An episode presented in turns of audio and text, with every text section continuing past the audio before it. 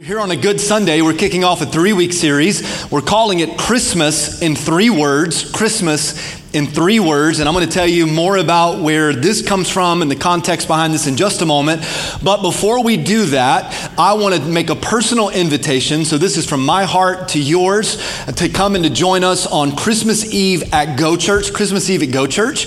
Now, I know that many of you, you're already in the process of planning your holiday travel schedule and whatnot. So, some of you, you'll be out of town, but some of you will be in town. And You're going to have guests in town with you. And so, we're inviting you to come if you are in town, you got friends and family coming to see you through the holidays, coming to be with us for Christmas Eve at Go Church. So both of our campuses have a very special gathering times, and uh, it'll be a great gathering here at our South Metro Atlanta campus. We have Christmas Eve gatherings at 2, 4, and 6 p.m. And then at our Germantown campus, you've got gathering times of 4 p.m. and 6 p.m. And then your gathering is actually going to take place at our Clarksburg office. Uh, your campus pastor and location will give you more information on that. So 2, 4, and 6 six here, and then four and six there. And then you've heard us talk about this, but at the next steps area on your way out today, there's going to be made available some tickets that are color coded and numbered for each one of these gathering times. Now, you need to know something. All of our gatherings are free, there's no charge for you to get in. Come on, this isn't a rock show or a concert or a Broadway production. Give me a good amen right there. So, we're not charging anything, but the tickets do allow us to prepare for your arrival and for the arrival of your guests guests. So I say it like this If you were hosting a Christmas Eve party at your house, you'd like to know how many people were coming to. Come on now. So help us by taking some tickets. You can take as many tickets as you need for you and your family. But if you don't end up needing how many tickets you take between now and Christmas Eve, please turn those back in because we have people that will be asking for tickets for that particular gathering time. So again, join us for Christmas Eve at Go Church. It's going to be a fantastic night of worship and word and communion and candlelight exciting. And so we just hope that if you're in town, you can make it. Anybody excited about this? Come on, if you're excited, make some noise, Christmas Eve. And if you are if you are traveling, go to church somewhere on Christmas Eve and let's worship Jesus because he's he's the reason for the season. Isn't that right? As a matter of fact, it's why we're doing this series called Christmas in Three Words. Um, you know, there, if we're not careful, the holiday season can allow us to miss the perspective and the reality and the understanding of what Christmas is all about. If we're not careful, we can get lost in the, in the hustle and the bustle of the Christmas and holiday season, and we lose sight of why we do what we do, and more importantly, who we do it for. Society has done a pretty good job at kind of bringing some confusion to our thought process as to what Christmas is about as well. And so, whenever you stop to consider, okay, what is Christmas? Immediately our minds go to a few descriptive words, like shopping. Come on now. As a matter of fact, you, you know that you've been doing a lot of shopping on Amazon when you personally know your Amazon driver. Come on, isn't that true? So this is, this is a true story. I wish I was making this up, but I'm not. The other day, our Amazon driver shows up at our house. I meet him outside because I saw him coming, and uh, I said to him, Cornelius, how you doing today? And he said, Pastor JC, I'm doing great. We're friends. Come on now. So, you know, you think about Christmas and you get caught up in the shopping and the routine of that. You, you start to think about the presents and who you're going to buy for and are they going to buy for you? We start to think about family, all of our family, even, even the crazy ones. Come on.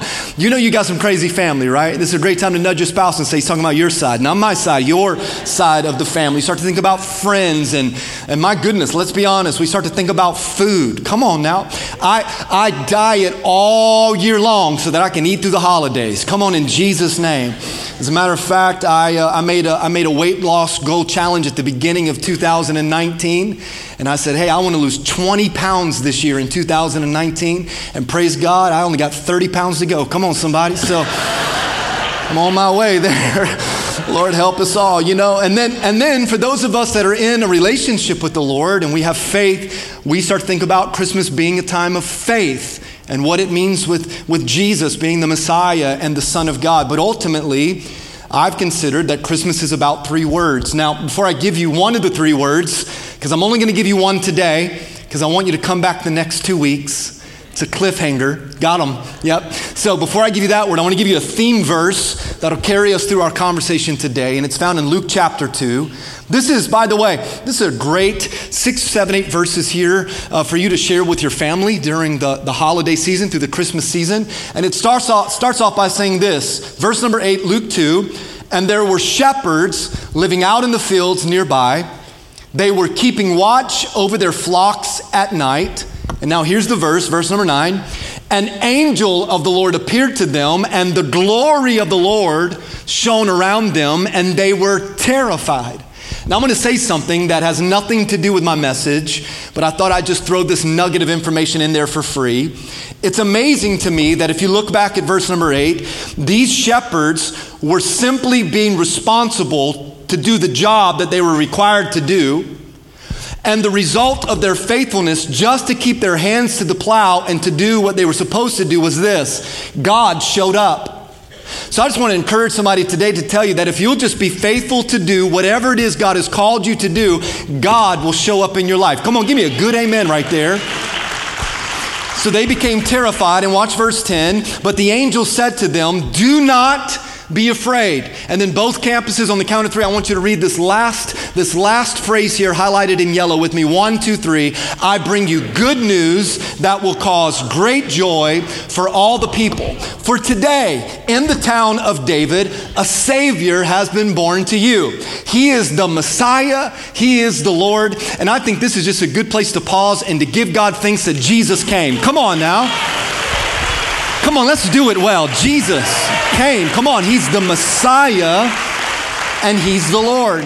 They said, This will be a sign to you. Watch, that you will find a baby wrapped in cloths. He will be lying in a manger. And suddenly, a great company of the heavenly host appeared with the angel. They were praising God, and they were all saying and singing, Glory to God in the highest heaven, and on earth, peace. Anybody need some peace? and on earth peace to those on whom his favor rests. So today I want to kick off this series, Christmas in Three Words. And I really want you to focus in because, again, society and family traditions and religious diversity can all present to us some different understandings and perspectives about Christmas. But the Lord really shared with me in my heart that Christmas can be summarized into three simple words. This whole series is going to be that it's going to be simple, it's going to be encouraging.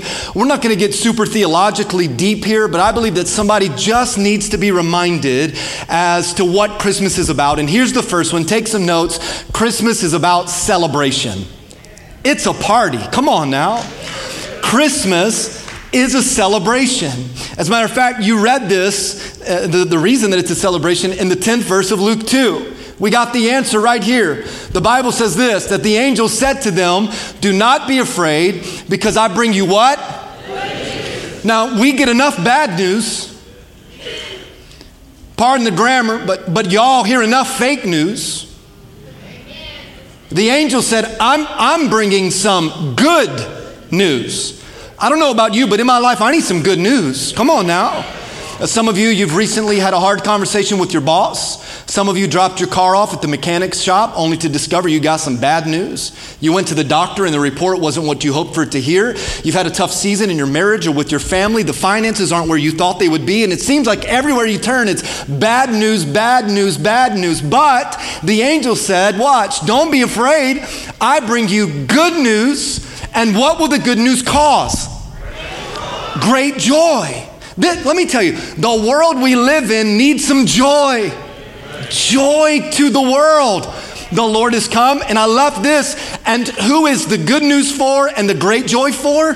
All pe- it's for all people. And just hear my heart for a moment. It's not just for white people. It's not just for Democrats. It's not just for rich people. It's for all, all people. We are, we are the sons of God and the daughters of God. We were created in the image of God, and God knew that you and I, and I don't want to get ahead of myself, but He knew that you and I, we would need a Savior. And so there is some good news. And whenever you hear the good news, it causes great joy, and it is for all people. That's a great place to put your hands together right there. Come on. Good news causes great joy and this for all people. That, that's why Christmas is a celebration. It is. We're celebrating the fact that God did for us what we could not do for ourselves. So, so there's a part of the definitions of Christmas that you and I consider that aren't all bad and they're not all negative. And listen to me, they're, they're not all wrong. At Christmas time, there should be food. Come on now. What kind of party is it with no food? You ever been to somebody's house and they, you thought they were going to feed you, but they didn't feed you like you thought? That ain't no party. Order some pizza or some chicken wings or something. Christmas should be with food, and Christmas should be about family, and Christmas should be with friends. And listen to me, you should exchange some presents. That's all right. Just don't lose sight of what Christmas is really about. At Christmas, it's a celebration. There should be laughter. There should be joy. Watch this. It's okay to get a Christmas tree. I hear people say all the time, I'm not going to get no Christmas tree. That's a pagan thing. Well, are you worshiping the Christmas tree? That's the problem if you're like, oh, Christmas tree. You light up my life. No, that's not what you do, but a Christmas tree is all right. There should be singing. As a matter of fact, our family, we're doing, uh, through the month of December, we're doing a, an Advent devotion. So every night we read some scripture, we read the devotion. We've got flashcards that gives our kids some questions to answer. And it's really cool because it even asks the questions uh, that's connected to their age so that they're age appropriate questions. So even my four year old little girl, you know, she can, uh, she can jump into the conversation we learn about Advent and about Christmas. And then at the end of at the end of the devotion, there's always a merry moment, and it's a challenge for the family. So the other night, the merry moment for the Worley household was take a video, like a selfie of your family singing a Christmas song, and then send it to a family member. So the other night, Kimberly, myself, my nine-year-old son, my four-year-old daughter, we're laying in bed and we're singing, "We wish you a Merry Christmas. We wish you a Merry Christmas." There should be singing at Christmas. There should be music. There should be Christmas parties. And I, and I have finally come to the realization that there should be, ladies, listen to me, there should be Hallmark movies at Christmas. Come on now. Yeah. We should have all of that. Because what would Christmas be without the big city lawyer who returns to her small town at Christmas time to inherit something. And somehow magically she falls in love with the guy who only wears plaid and owns a dog. We should have Hallmark movies at Christmas. I mean, because what would Christmas be without the recently single baker? Played by some actress in the early 2000s that you completely forgot about. But she returns to her small town at Christmas time just in time to save the family business. She shows up, but magically she falls in love with a guy who wears plaid, has a dog, he's single, and he's got a cute kid. Come on now. We need Hallmark movies in our lives, don't we? Come on, ladies, help me out. And, by the way, the only old man in the entire town might actually be the real Santa Claus. so we need, we need celebration at Christmas because Christmas is a celebration food, family, fun, laughter, joy, singing, presents, trees, hallmark. But at the end of the day, why? are we celebrating? Why does all of that create this celebration at Christmas? I'm going to give you three thoughts. Here's the first one Christmas is a celebration because God loves you. Come on, give me a better amen than that. God loves you, both campuses. Let's make this more personal. On the count of three, say, God loves me. One, two, three. He does. As a matter of fact, and I don't know who I'm talking to today, but He loves you unconditionally. He loves you more than any person on this earth could ever love you, and He loves you more than you love you. How, how much does God love you? I'm glad you asked. It's the foundational verse in all of the Bible when it comes to Christianity. God so loved the world. Listen to me. You are His world. You are the apple of His eye. You are His affection. You are, Ephesians says that you are His masterpiece. That you were created in the image of God. God so loved you that God would somehow have this idea that, hey, they can't save themselves, so I'll give, I'll come down, I'll come down off of my throne in heaven in the form of humanity, in the form of man, in my son Jesus. I'll give Jesus so that if anybody would just believe, just believe, then you won't perish, but you'll have everlasting, eternal life. Listen, I, in my heart, I believe this Christmas is a celebration because Christmas is God's way of saying, guys, I love you. Unconditionally, I love you. And like you, I've, I've read the Bible, and, and I don't see anywhere in the Bible where it simply says God has love, but over and over again, the Bible says that God is love. That love is his nature. And if you're wanting some encouragement, here it is God literally created you so that he could love you so that he could love you. God made you to love you. You're the object of God's love. And you need to hear something because this is important. And this is so helpful for me to know that God loves me on my bad days as much as he loves me on my good days. Because I have bad days. Anybody with me? If you didn't say amen, you lying right there. You just told a lie in church. God still loves you for lying in church, but we all got bad days. God, God loves you when you feel it and God loves you when you don't. God, God loves you when you think that you deserve it, and then God still loves you when you realize you don't deserve it. And I know what I know what some of you are thinking. You're thinking, you, but you, you don't know me. You don't know my life. You don't know my story. You don't know my past. You don't know all of my mistakes. And if you did know me, Pastor JC, then you would know that God could never love somebody like me. There's no way that God could love somebody like me. But I want you to consider this thought God's love is not based on what you do, God's love is not based on your performance. God's love is based on, on who He is. This is His character. God loves you unconditionally. As a matter of fact, let me kind of summarize uh, verses 35 through 39 of Romans chapter 8. Watch this. Is, is there anything that could ever separate us from God's love? What, what could separate us from Christ's love? Nothing will ever be able to separate us from the love of God that is revealed so when Jesus came, his love, how much he loved you and how much he loved me, was revealed through the sacrificial gift of his son Jesus, our Lord. So there comes a point where some of you are trying to justify in your mind that God doesn't love you anymore, but that's just a lie from the enemy. God will never stop loving you, and you can't make God stop loving you because God is love. His nature is love. His character is love. And if you're sitting there thinking, I just can't comprehend that, there's no wonder. Because we'll never fully be able to understand the magnitude of God's love for us. It's, it's almost like an ant trying to understand the internet. God's love is so profound. God's love is so sacrificial. God loves you so much that He put you before His very own. Church, listen, that's why we celebrate Christmas, because God loves you. Are you still with me today? All right, let me give you another one. The, no, another reason, second reason that we celebrate Christmas is because God is with us. All right, let me say it like this 24 7, 365. You can run, but you can't hide. God is with us. God's with me. Every single day, every step of the way. God has never left me. God has never abandoned me. Come on, that's a promise in Hebrews 13.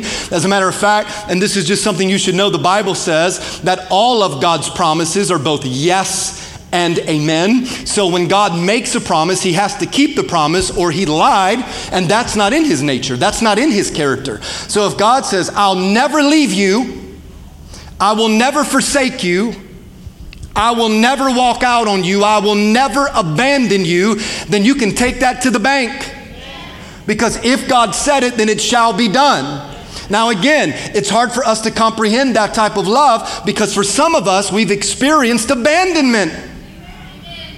We, we made a, a vow on our wedding day to say, until death do us part. But for so many marriages, they end in divorce. And so for us to think, well, they walked out, come on, and there's a lot of people that have real father issues because of abandonment.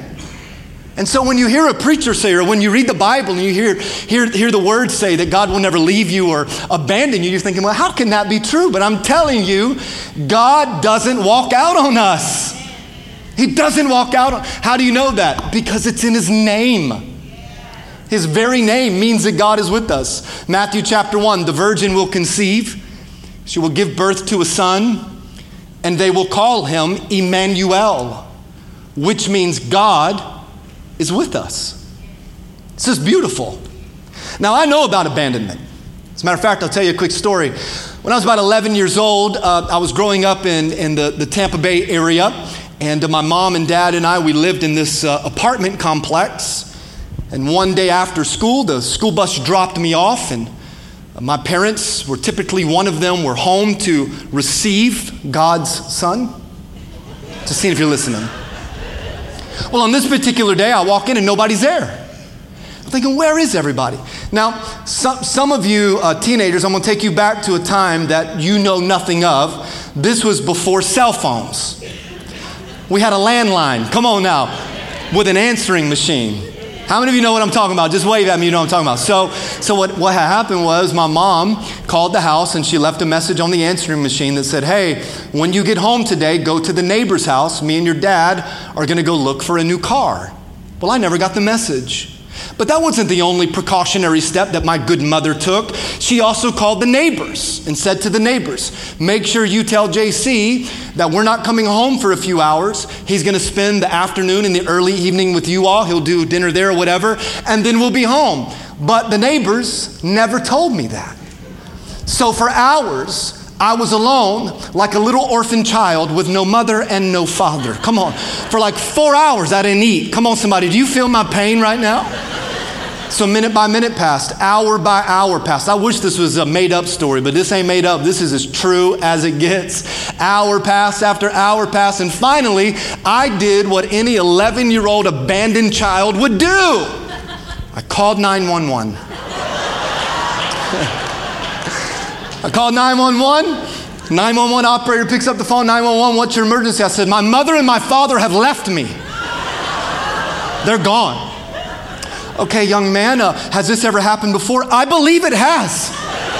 Because you know, you say stuff when you're afraid, don't you? I think it has. More than once, often. I'm alone. I'm hungry. I haven't eaten. So, who do you think shows up? Not my parents, the police and the paramedics and the fire department and DFACS and the dogs, helicopters, news, everybody's there. It's a party. Well, I think I thought I had done a great deed until my parents showed up and I saw the look on my daddy's face and I knew, oh, I'm a dead man walking. Come on now.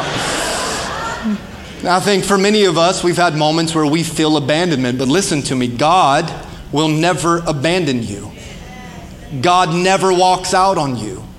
Now, here's what the holidays do the holidays always increase anxiety, the holidays always increase loneliness and emptiness. And statistically, I mean, you can look at stats, the holidays, you will always see an increase of even suicide.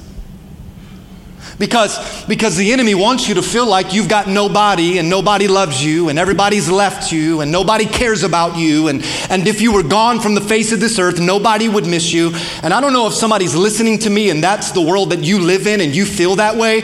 But, sir or ma'am, that is a lie from the enemy. People do love you, your family does love you. And at the end of the day, God loves you. Come on and encourage somebody by the round of applause. You, you are loved. You are loved. And it's not the desire of God for you to be lonely. As a matter of fact, when God created mankind, what did He say to Adam? He said, It is not good for man to be alone. Every single person should give me an amen right there. Come on. 2020, your man is coming. I'm just, I feel the spirit of Anita in the room. I need a man. Come on now. You'll give, help your neighbor get that, okay? It's not good for man to be alone. At the end of the day, God wants you to do life with people. He wants you to do life with people. That's why we preach small groups and the ministry of groups so much, is because God never intended for you to go through life alone. You need people to encourage you on your bad days and to celebrate you on your good days. Do you know what I'm talking about? But listen, but when people let you down, and people will let you down, God will never fail you. God won't walk out on you. If you need to get in touch with God, He's always available. He never sleeps, He never vacations. There is no sick day when it comes to God. Come on, He's always there. The Bible says that He's just as close as the very mention of His name. Somebody just say Jesus. Come on, Jesus, and He's right there. So, yeah, we need people in our life, but more than people, we just need God in our life. And maybe, just maybe, the reason that you feel that emptiness and the reason that you feel that loneliness is because of the disconnect between you and God. This is good news. That God says, if you call on me, He'll answer.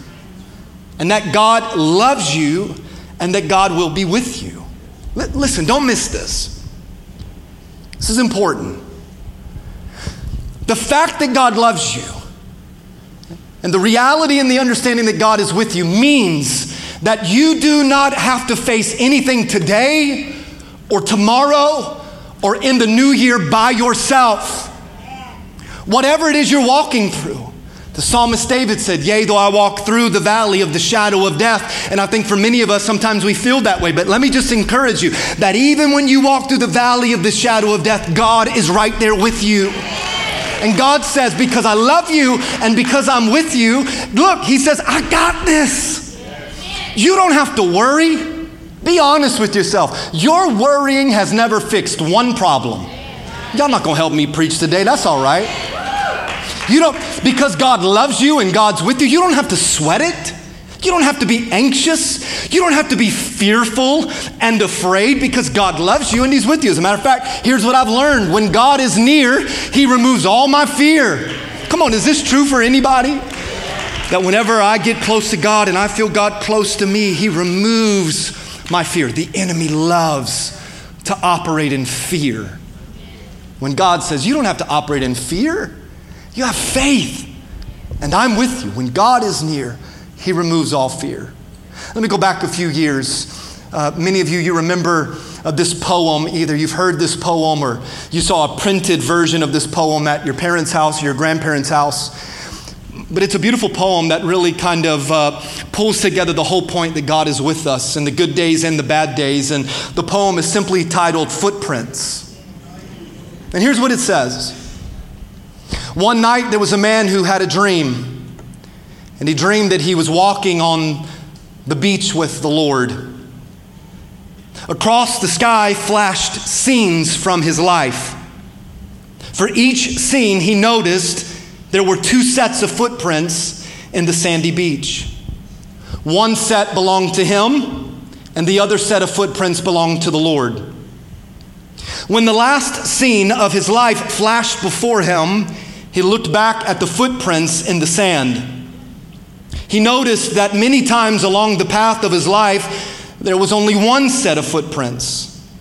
He also noticed that this typically happened at the very lowest and saddest moments of his life. This really troubled the man. It bothered the man, and he questioned the Lord about it. He said, Lord, you said that once I decided to follow you, that you would walk with me all of the way. But I've noticed that during the most troublesome times in my life, there was only one set of footprints. Lord, I don't understand why, when I needed you the most, you would have left me. The Lord replied, My precious, precious child, I love you, and I promise to never leave you or abandon you. See, during your times of trial and during your times of suffering, when you saw only one set of footprints, it was then I carried you. Can I tell you that for many of us, come on and give Jesus praise. For many of us, I think we look back and we see one set of footprints and we think you walked out on me just like so and so did. You left me just like so and so did. But, church, and again, I don't know who this is helping. But God's not left you. God has picked you up. And God is carrying you to the next promise. God is carrying you to the next victory. God is carrying you to the next moment. He's not a God that leaves you, He's a God that lifts you up. Come on, one more time, give Jesus some thanks.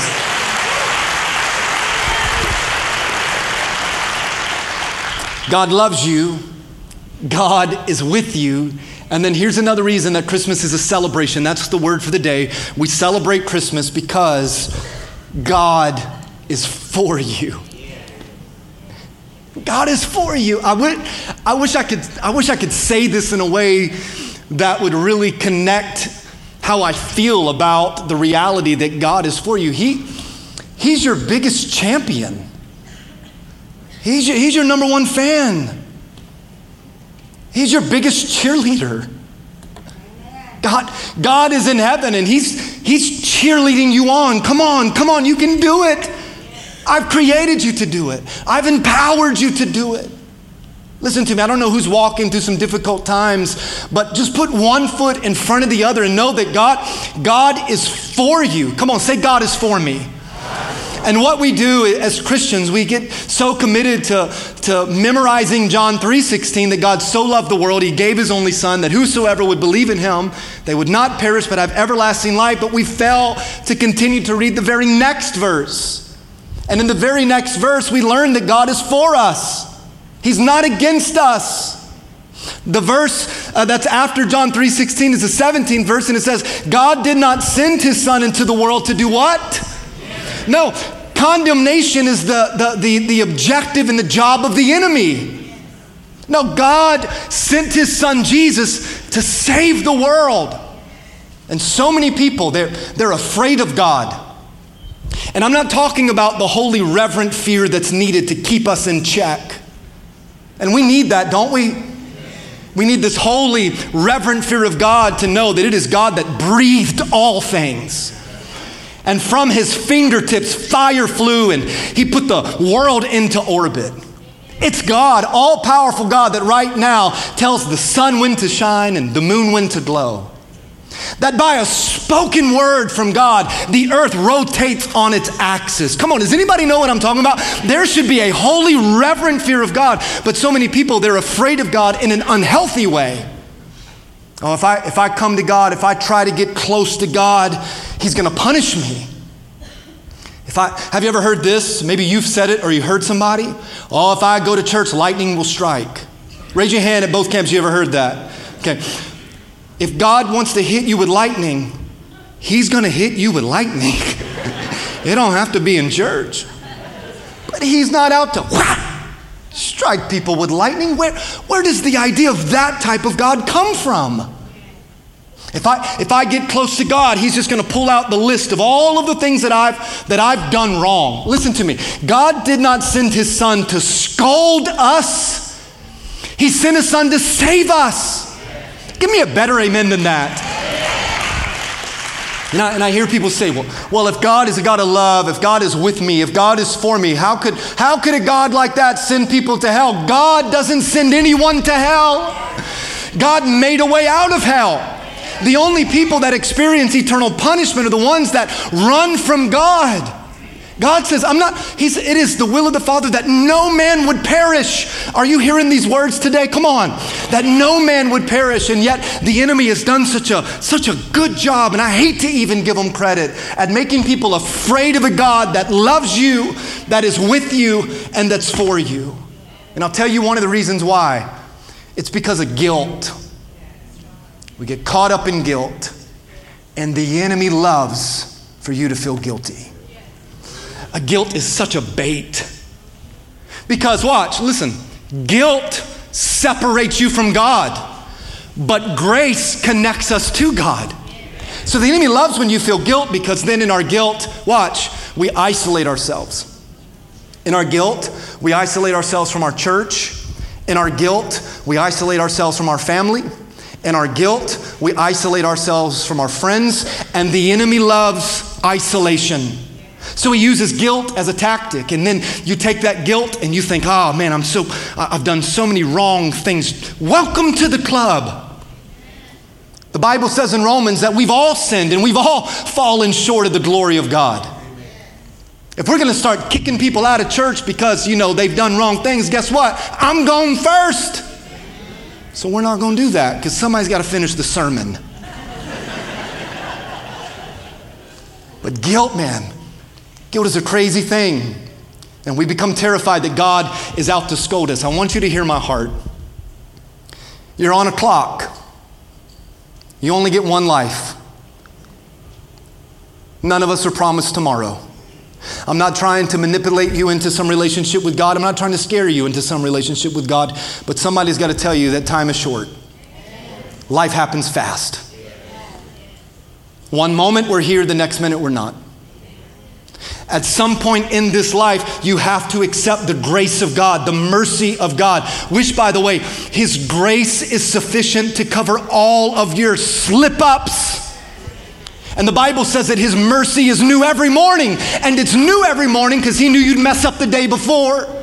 So at some point, you have to say, God, I can't save myself. God, I'm coming to you because I need you. You accept Jesus Christ as your Lord and Savior. You walk in obedience to according to His word and His will. And when we breathe our last breath, the Bible says to be absent from this body is to be present with the Lord.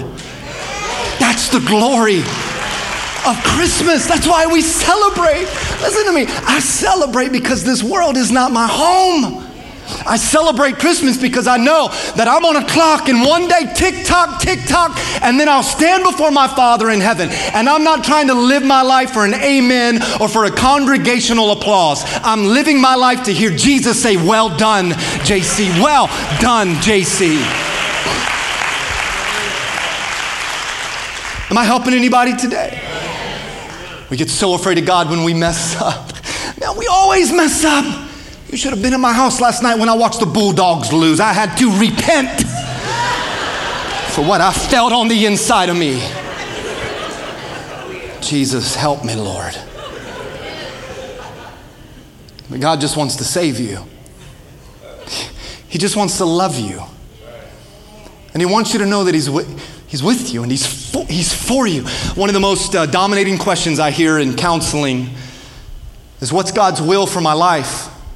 What's God's purpose for my life? What's God's plan for my life? It's an important question to answer and to ask. But I always find it ironic that people think that God is like somewhere in heaven, in the corner of heaven, hiding his will from you.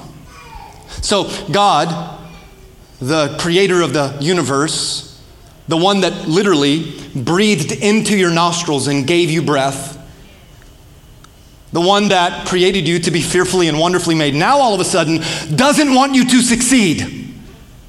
So I'm going to take my plan, God would say, my purpose for you, and I'm going to hide it from you. And good luck trying to find it.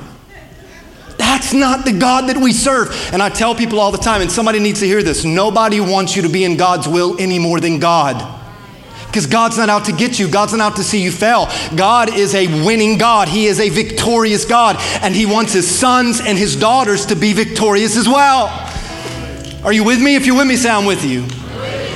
So the Bible says that God didn't send His Son to condemn the world, He sent His Son to save it. And let me prove it to you. The very first words that the angel said to the shepherds who were in the field when, when the glory of the Lord shone around them, the angels showed up. The Bible says what? They were terrified. And what did the angels say? Their first response do not be afraid. Do not be afraid. And I'm just going to say something. Nope. everybody hang in there for a couple more minutes. Some of you are on the fence with this faith thing. Some of you are on the fence with this uh, decision to follow Christ, to put Christ first. And I want to tell you something. Listen to me. Do not be afraid.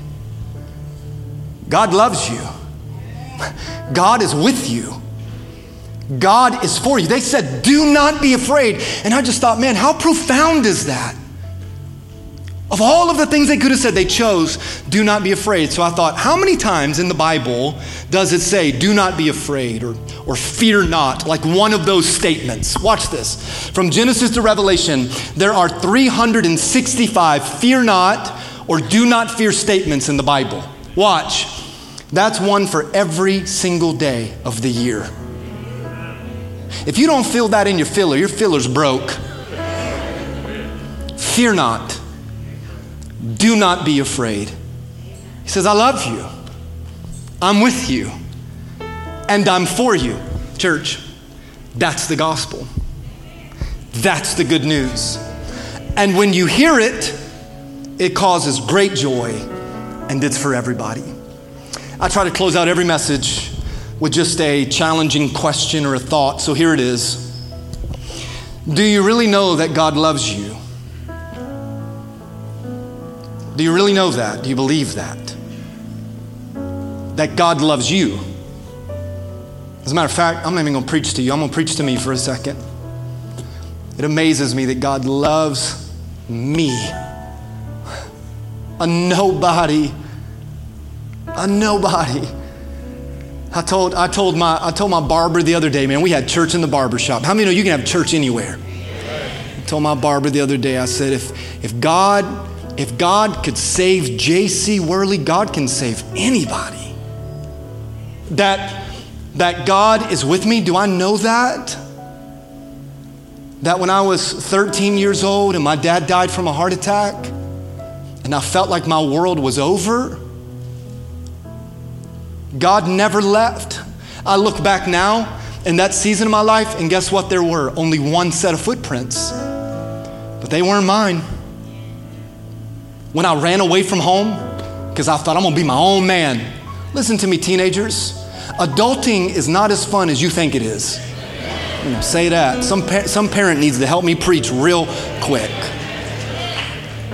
So when I got part, Kimberly doesn't like when I use this word, but I'm anointed right now. So um, when I got stupid and I left the covering of my mom, thinking I'm gonna do my own thing, caught up in addiction and sin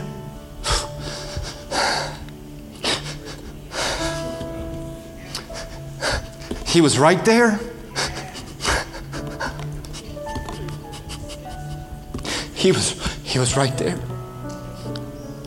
And to know the whole time he's been for me. Tell, listen, tell me another religion. Tell me another faith. Tell me another God that does this for his children. There is no God like our God. And the God that we serve, the God that we worship every weekend when we come together, is a God that is a God of love. It's a God of provision. He's a God of protection. He's a God of faithfulness. He's a God of promise. God. Every head bowed, both campuses, every head bowed, every eye closed, just for a moment. I want to close a little differently because we'll talk about the legacy offering. Please don't leave. Give me three, four more minutes. Before we transition, you've got to answer this question Do you know that the Lord loves you, that He's with you, and that He's for you? Don't you leave here until you make right with God. Come on, just for a second, let's worship.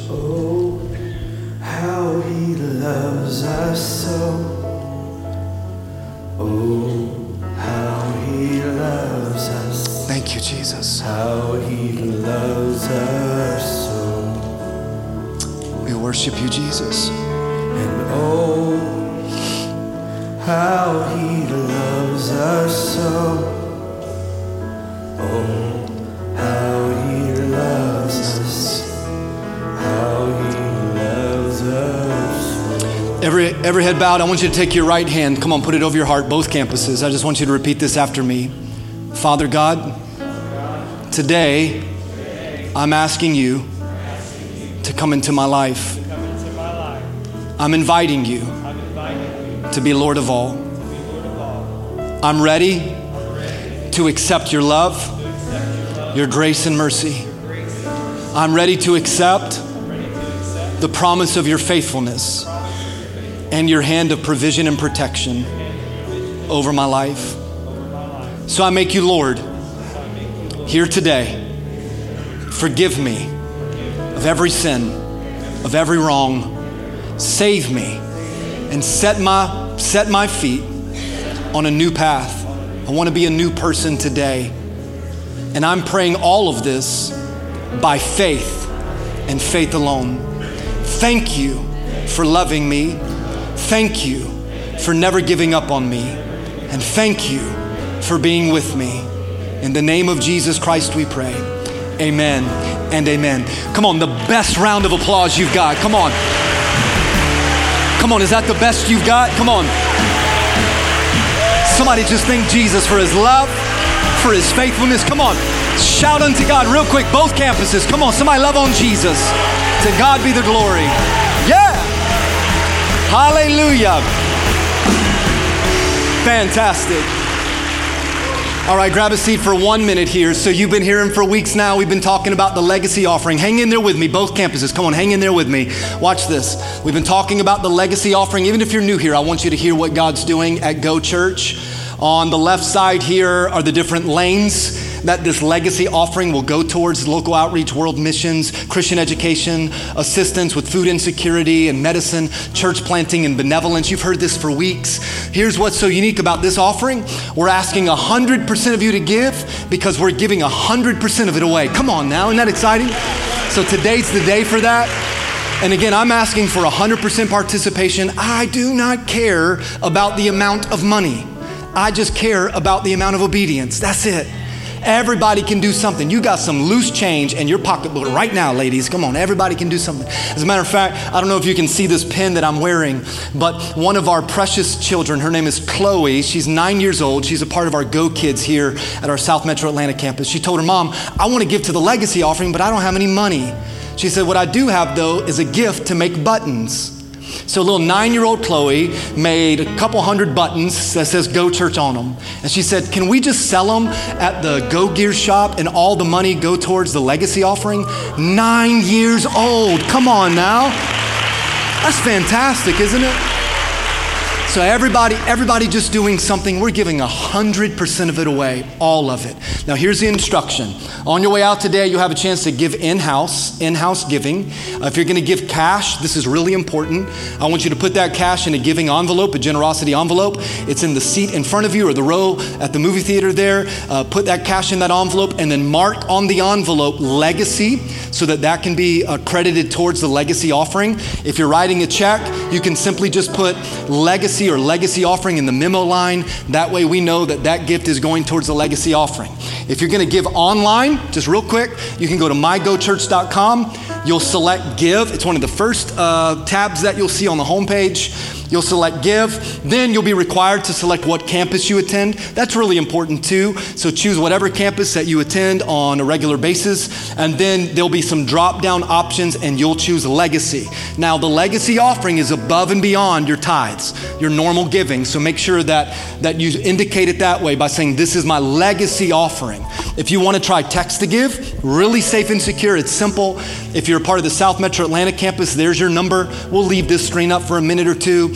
The Germantown campus, there's your text to give number. And then all you have to do is put the amount that you want to give and the word legacy.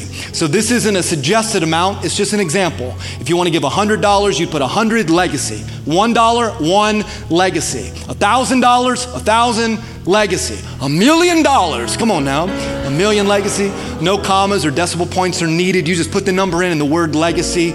All of our online giving, our app giving, our text to give giving, it's all safe, it's all secure. If you've never given that way before, there's a two minute information sheet you need to fill out so that we can secure your uh, debit card or credit card information. Really, really simple. Again, everybody doing something because we're going to give it all away. My mentor says it like this if everybody does a little, together we can do a lot. And as we go into the new year, we'll have Vision Sunday. Once we get into the new year, we'll announce to you the total amount given for the legacy offering. And then we'll begin to show you the different ways that God is using your generosity to make a huge impact and your community and people around the world. One more thought. If you didn't come today prepared to give, you're waiting on a Christmas bonus or waiting on a few things to happen, the legacy offering opportunity will be available until the end of the year. So for the rest of December, and then those giving tabs and features will go away because we're trying to take up one big offering so we can count all of that. And then I told you this week after week, I put my hand on the Bible, we're giving it all away. I'm not keeping a penny of it for the work of this church. We're going to make a huge difference around the world. Come on, is that good? That's good. All right. Father, thank you for your word. Thank you for the generosity of people. Thank you for those who are now in right standing with you. Thank you for your presence. Thank you for your goodness. Thank you for your grace. In Jesus' name we pray. God bless you and God bless Go Church. Merry Christmas.